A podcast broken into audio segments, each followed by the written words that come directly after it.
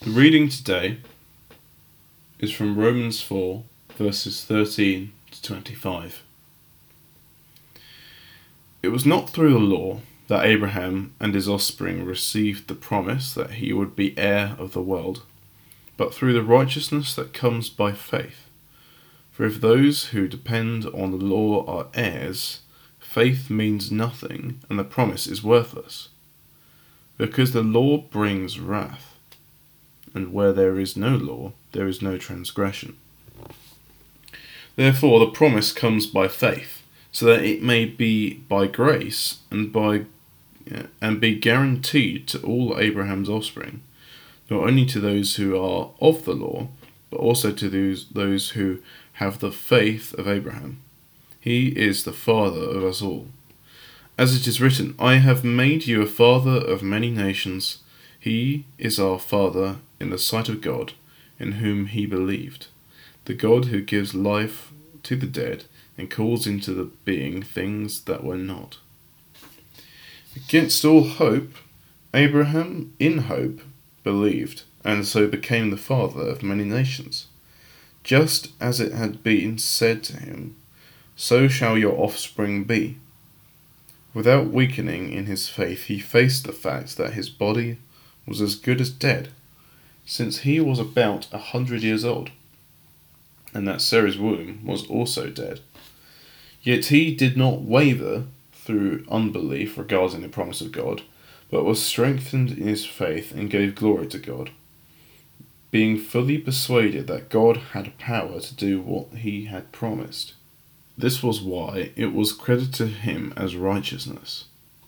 The words it was credited to him were written not for him alone, but also for us, to whom God will credit righteousness, for us who believe in him who raised Jesus, our Lord, from the dead. He was delivered over to death for our sins, and was raised to life for our justification. This is the word of the Lord. Thanks be to God. But nothing useful is going to happen unless we pray and uh, ask uh, God to be at work in the things that I say and in all our hearts as we look at his inspired word. Let's pray together. Lord Jesus, we thank you and praise you so much that you came into the world to do what we could not do for ourselves, to take the punishment for our sins, to live the perfect life, morally perfect life, and give that to us as a gift for free.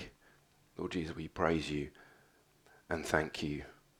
And we ask, Lord, that you would so teach our hearts this morning that we would rejoice in what you've done for us. And if we haven't yet seen that yet, that we might see it for the first time and be on the right side of not only you, but of history. And we pray this for your glory's sake. Amen. Well, I just want to begin with a question which hopefully will help us think about what Paul is saying here in Romans chapter 4. We've been working our way through the, the early chapters of Romans. But here's the question Are you, am I, on the right side of history? Are you, am I, on the right side of history? Unfortunately and tragically, I think, it's often assumed that the most recent ideas, the most contemporary beliefs that the majority believe must be heading towards the right side of history. There were those in the 1917 revolution in Russia that believed that getting rid of Christianity would usher in this utopia of communism. They gave their lives to what looked like being on the right side of history. And now, with Stalin's 30 million dead in the gulags, with Mao's 70 million dead in the Cultural Revolution, and now Putin, we see where that history has led. They weren't on the right side of history.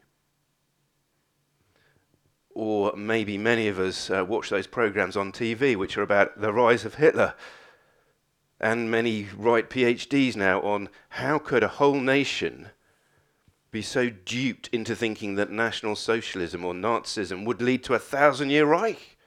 How foolish. But countless millions in Germany gave their lives for something that they thought was going to be on the right side of history. But it wasn't. Now, what is common with fascism and communism and our culture is that they sought to get rid of Christianity, get rid of its strictures. It's corrupt. We need to have a new culture free from the Christianity of the past.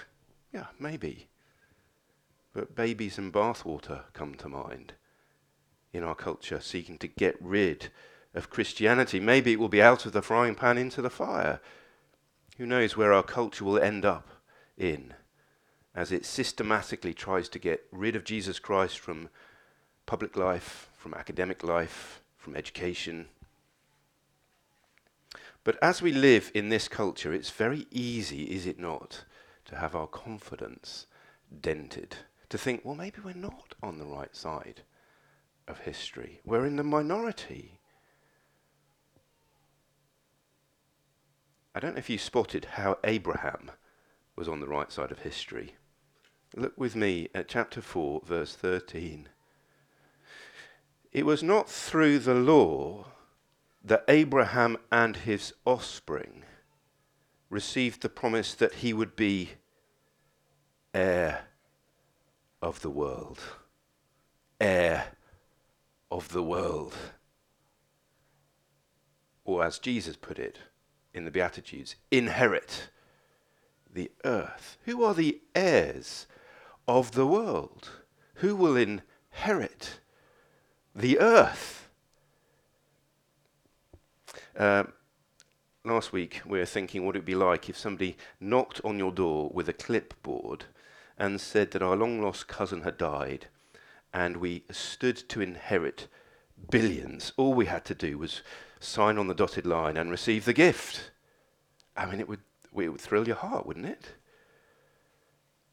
I mean, paying off the mortgage, foreign holidays, no student loans, getting on the property ladder. Ah, oh, in our personal history, that would be right. We'd be on the right side of history then, wouldn't we, if we had all that money? And yet Paul is saying, no, there's something far better. God can credit you with righteousness. If you trust that, if you trust in what Abraham trusted in, you're on the right side of history. You will inherit the earth, the world. Now, I know it's difficult for those of us coming into a series because it's we haven't you haven't heard what we've been through in chapters one to four. But I, I just want first, before we look at that, I, I want to show you that Paul is talking about this being credited with righteousness. Verse three, chapter four. Abraham believed God, and it was credited to him as righteousness. Verse 5 However, to the one who does not work but trusts God, who justifies the ungodly, their faith is credited as righteousness. Verse 6 to whom God credits righteousness apart from works. That's what it means to be blessed, according to the Bible, according to David. And it's true for us too. Verse 23, just flip over the page. The words, it was credited to him, were written not for him alone, but also for us to whom God will credit righteousness for us who believe in him who raised Jesus our Lord from the dead. See, Paul wants the Christians in Rome. He's, he's wanting them to join with him in this, this mission to Spain. He's looking forward to visiting them and, and lots of people becoming Christians. Uh, but there's a bit of division going on in the Roman church. And so he writes to them to remind them of the gospel, the good news of Jesus Christ, which is God's gospel, not Paul's invention. And he says, Look, this is where you need to live your Christian life from. It's always been where Abraham and David have lived their, their believing life from. They knew that they were credited with righteousness. I mean, it's difficult to believe. I think, I think this is why we struggle. Not just because of the, the language, which is first century language, but we, we struggle because our natural tendency as human beings is to think that us being morally good somehow contributes to our status before God. And Paul is trying to say, no. We are justified by faith in Jesus Christ apart from works. Stuff we looked at last week. See, he's tried to argue, chapter 1, just flip back over the page with me, that everyone, Jew and Gentile, faces the wrath of God. Chapter 1, verse 18. Both Jews and Gentiles. It doesn't mean whether we've got a background in paganism, says Paul, or a background in religion. Everyone faces God's judgment, God's wrath, his holy fury, his right and good anger at all that is evil in the world. And no one escapes. Look at chapter 3, verse 9. What shall we conclude then? Do we have any advantage? Not at all, for we have already made the charge that Jews and Gentiles are all alike under the power of sin. As it is written, there is no one righteous, not even one. And so he's explained how God's good news is all about Jesus coming into the world and, and Jesus dying on the cross as a sacrifice of atonement, chapter 3, verse 26, which, just, which shows God's justice. God must punish sin. And so he punished Jesus, his own son. He took God's wrath into himself. Why? So that anyone can be forgiven. Anyone. So that anyone can be given the righteousness of Jesus Christ as a gift, clothed in the righteousness of God. That's how we're right with God. That's how we're on the right side of history, as we'll see. Now, we've summed this up just to remind those who've been with us over the last few weeks. It means that I'm not okay. You, you know that. You're not okay. You should know that. But Jesus can make us okay with God. And we're not right with God by an accounting method. We don't sort of add up our good deeds and hope that they balance out our bad deeds. No, that's not how it works with God. God makes us right with Him through faith in Jesus Christ alone. He has to credit into our bank account an infinite quantity of righteousness, which can only come from God to make ourselves acceptable to Him. Now, that's by way of recap. Two things we're going to learn this morning from the second half of chapter 4. Firstly, Abraham will inherit the world by faith alone. So, together, we are to believe what Abraham believed. That's how to be on the right side of history. Let's just look at verse 13. It's not through the law that Abraham and his offspring received the promise that he would be heir of the world, but through the righteousness that comes by faith. See, how, was, how did God tell Abraham that he would inherit the world? Was it through being a generally nice guy? Was it through the law? No. It was not through the law that Abraham received the promise that he would be heir of the world, but through the righteousness that comes by faith. Abraham just trusted God, and God treated him as if he was as righteous as God himself. That's how it works. Verse 14, he explains For if those who depend on the law, you know, good people, whatever, however we define good, are heirs, well, faith means nothing, and the promise is worthless. Because why? The law brings wrath. And where there is no law, there is no transgression. See, Paul is saying, look, if people inherit the world by doing what is right, by obeying the law, if they are where history is heading, then faith is irrelevant. The promise of God is irrelevant because God promised to Abraham that his offspring would be, we could go back to Genesis 12 and Genesis 15. It wouldn't be on the basis of God's promise to Abraham. It would be on the basis of Abraham being a good and nice person. But that's not what happened.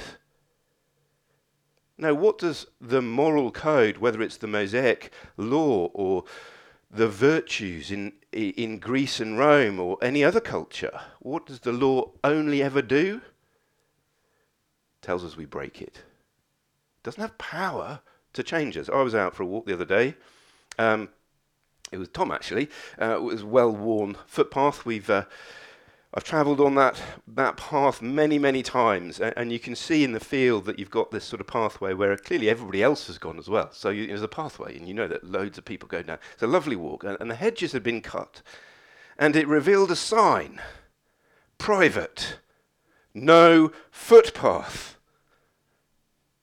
Now, I'm not going to blame Tom at all, it was my decision. What do you think I did? I just ignored it. That's what the law does. The way other people behave, the way we behave.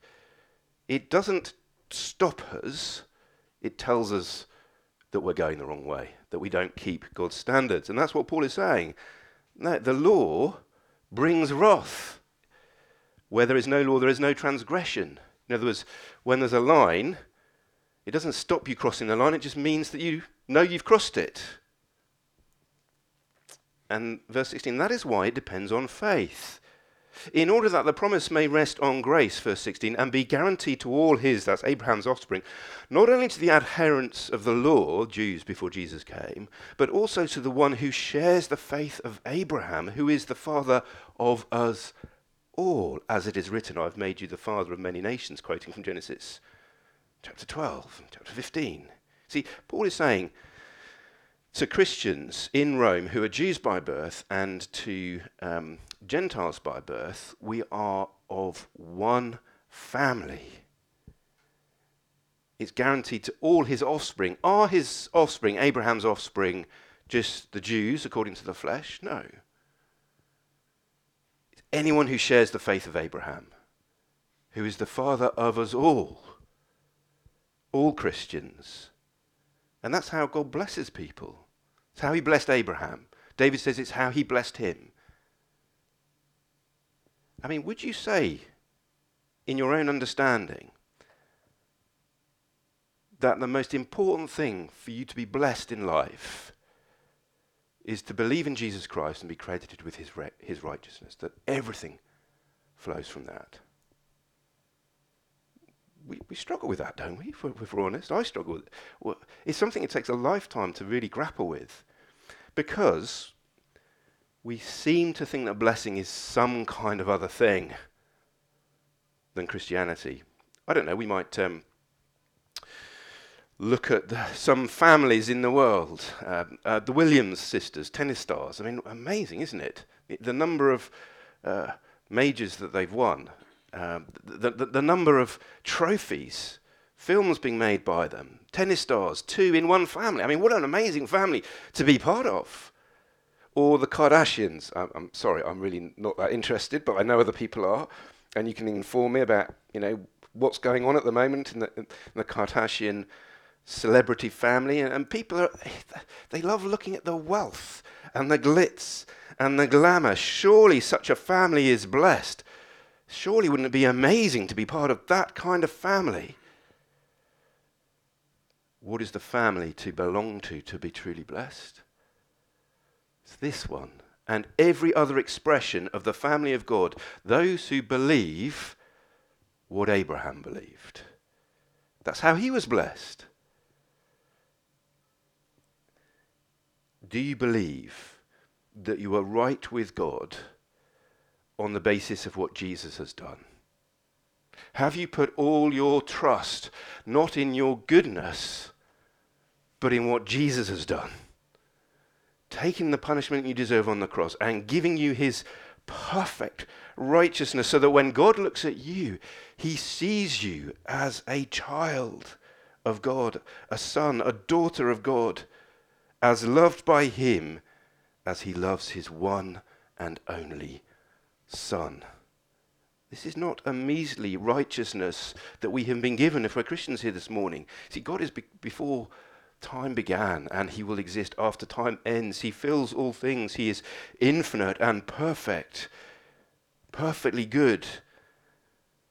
And when we trust in Jesus, he gives us that righteousness, infinite, eternal, unchanging righteousness, goodness. He loves us as he loves his one and only Son. That's great, isn't it? Isn't that, isn't that great? You see, if we're to enjoy being part of a loving community, if this is to continue amongst us, and we value it highly, don't we? This is what Paul says is the key thing to believe.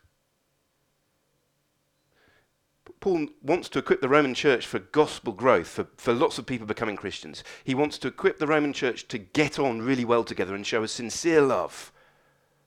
Chapter 12. Not to get all fixated on secondary things like what food you eat, or for us, what music we sing, or our background, or our identities. No. Paul knows that the thing that fuels our love, our acceptance of ourselves, our evangelism, is this truth. It's why he bangs on about it. I mean, you might think, Paul, what do you th- what's all this stuff about justification by faith or being credited with righteousness? I just want to try and get through life without descending into depression. I, I struggle in my own family to love people, let alone people in the church. Now, there's a book that I've just been reading which is really, really helpful. So, you know, some of you might be getting this as a pr- Christmas present. Um, it's the second one um, by Dane Ortlund. And I think he puts his finger on something. You see, we think of justification by faith, trusting in Jesus Christ as the way into the Christian life. But Paul is saying here, it's the whole life. It's the whole life. It's a bit like a horse and a cart.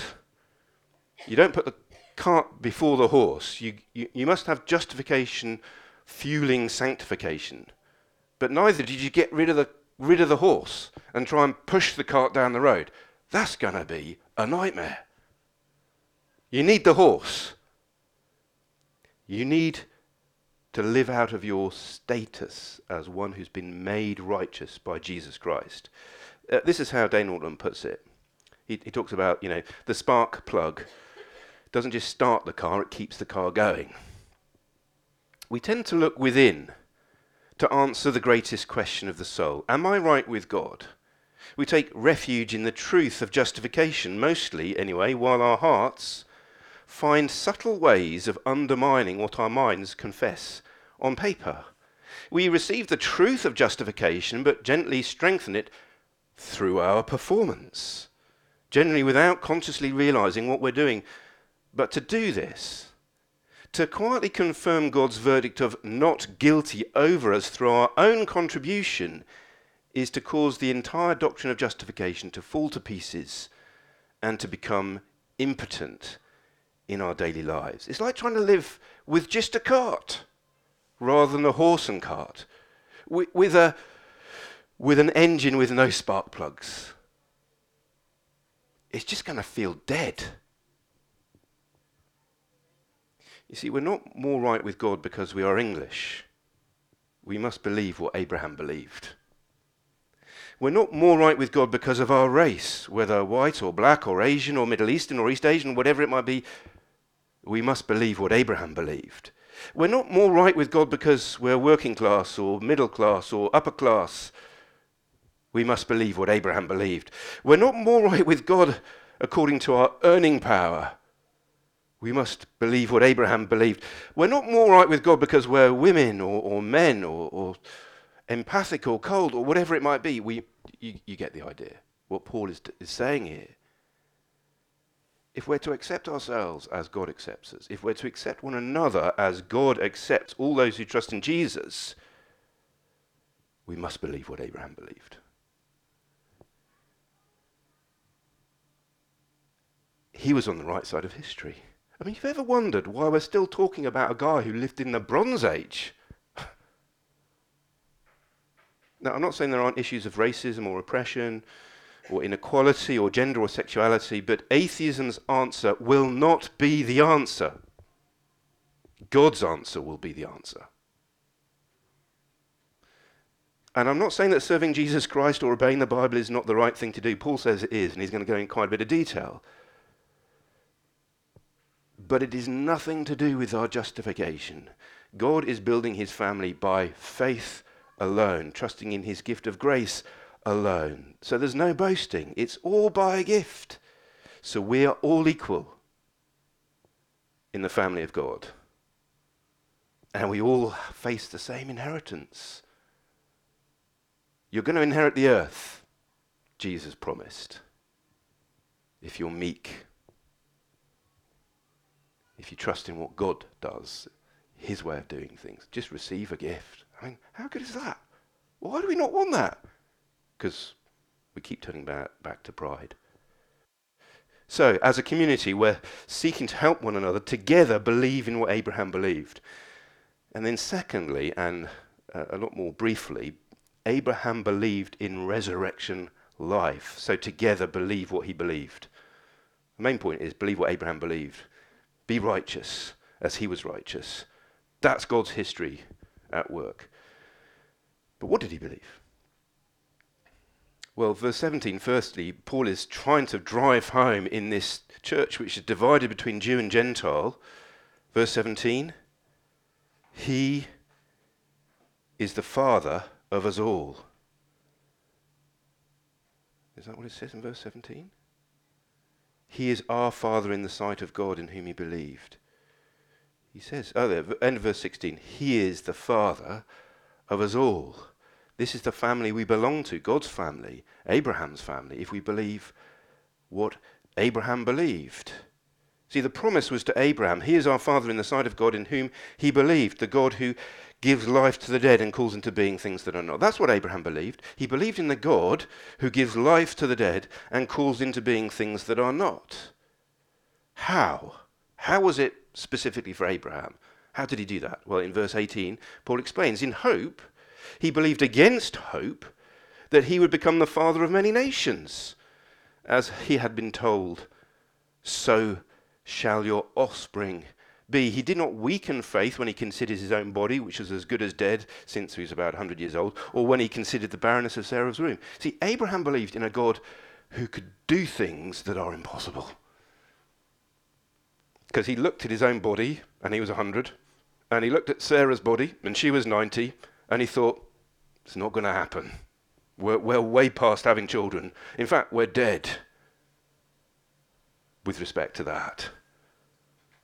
Abraham believed God that he could bring from him and Sarah offspring that would fill the universe, as, as many as the stars in the sky or the sand on the seashore. He believed that God was able to do that. You know, God is that powerful. Verse 20 No unbelief made him waver concerning the promise of God, but he grew strong in his faith as he gave glory to God, fully convinced that God was able to do what he had promised. That is why his faith was counted to him as righteousness. He trusted it, God could do what he knew he never could. And Paul says we're the same. If we're Christians here this morning, we have trusted in the God who can do what we cannot do. We cannot make ourselves righteous. We cannot raise ourselves from death. We cannot take ourselves into a new creation. But that's what we believe, is it not? If we believe in Jesus Christ, we believe that God has raised him from the dead and he will raise us also with him. God will remake the world and we will inherit it. So, verse 23 the words, it was counted to him, were not written for his. Oh, that's just so much in these couple of verses that challenges our modern secular view of uh, literature. Anyway, that's an aside. Ask me about it later. But the words, it was counted to him, were not written for his sake alone, but for ours also.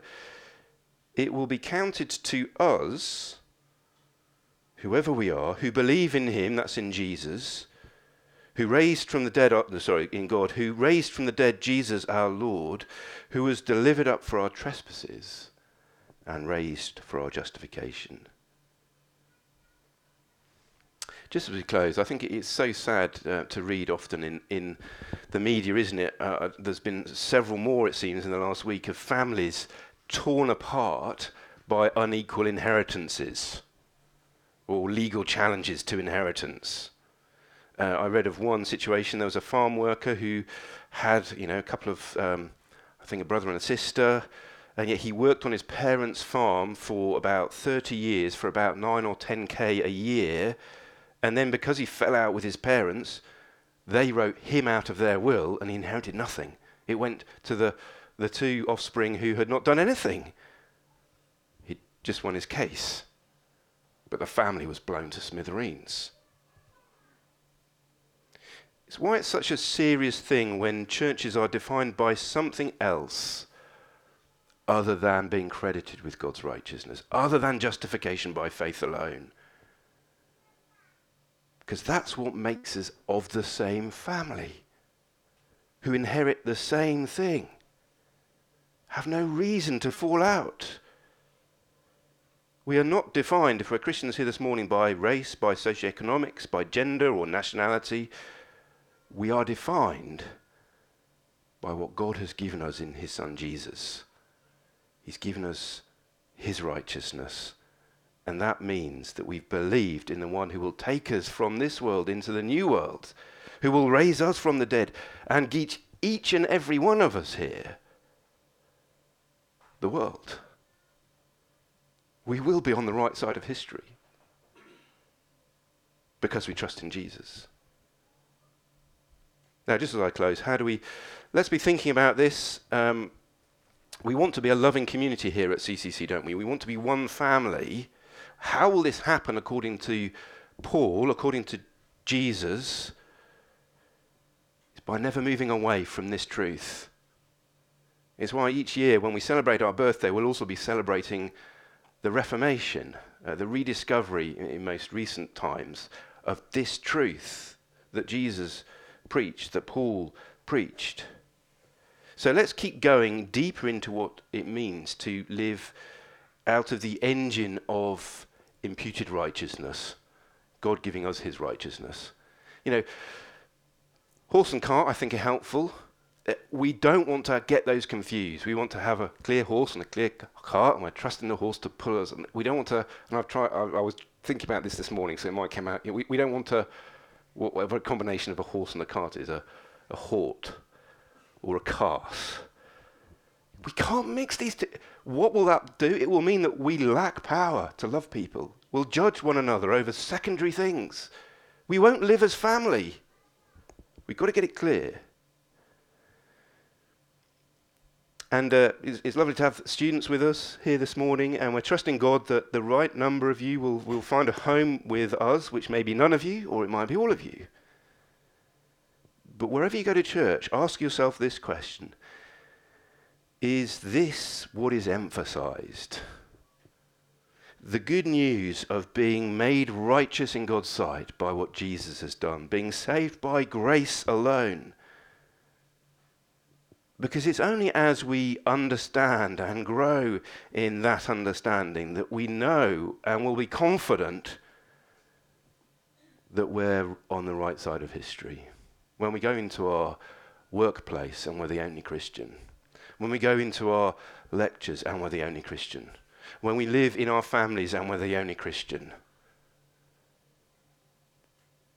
it will be easy to feel somehow we're not on the right side of history.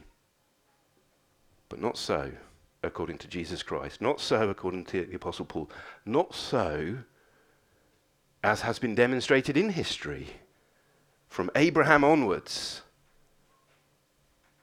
how are we going to be on the right side of history? Trust that God can give us his righteousness, credit us with his righteousness through faith in Jesus alone. Let's just pray. Let's pray. Father, we are so sorry that we drift away from believing that you can do what we cannot do for ourselves. It's obvious, and yet so quickly and easily we drift from it. Lord, forgive us from trusting just in a small way in the good things that we do for our right standing before you. Lord, we praise you and thank you afresh that Jesus has done it all. He's taken all the punishment for our sins. There's nothing left to pay. He's given us his divine righteousness. There's nothing more to prove. You accept us. You love us.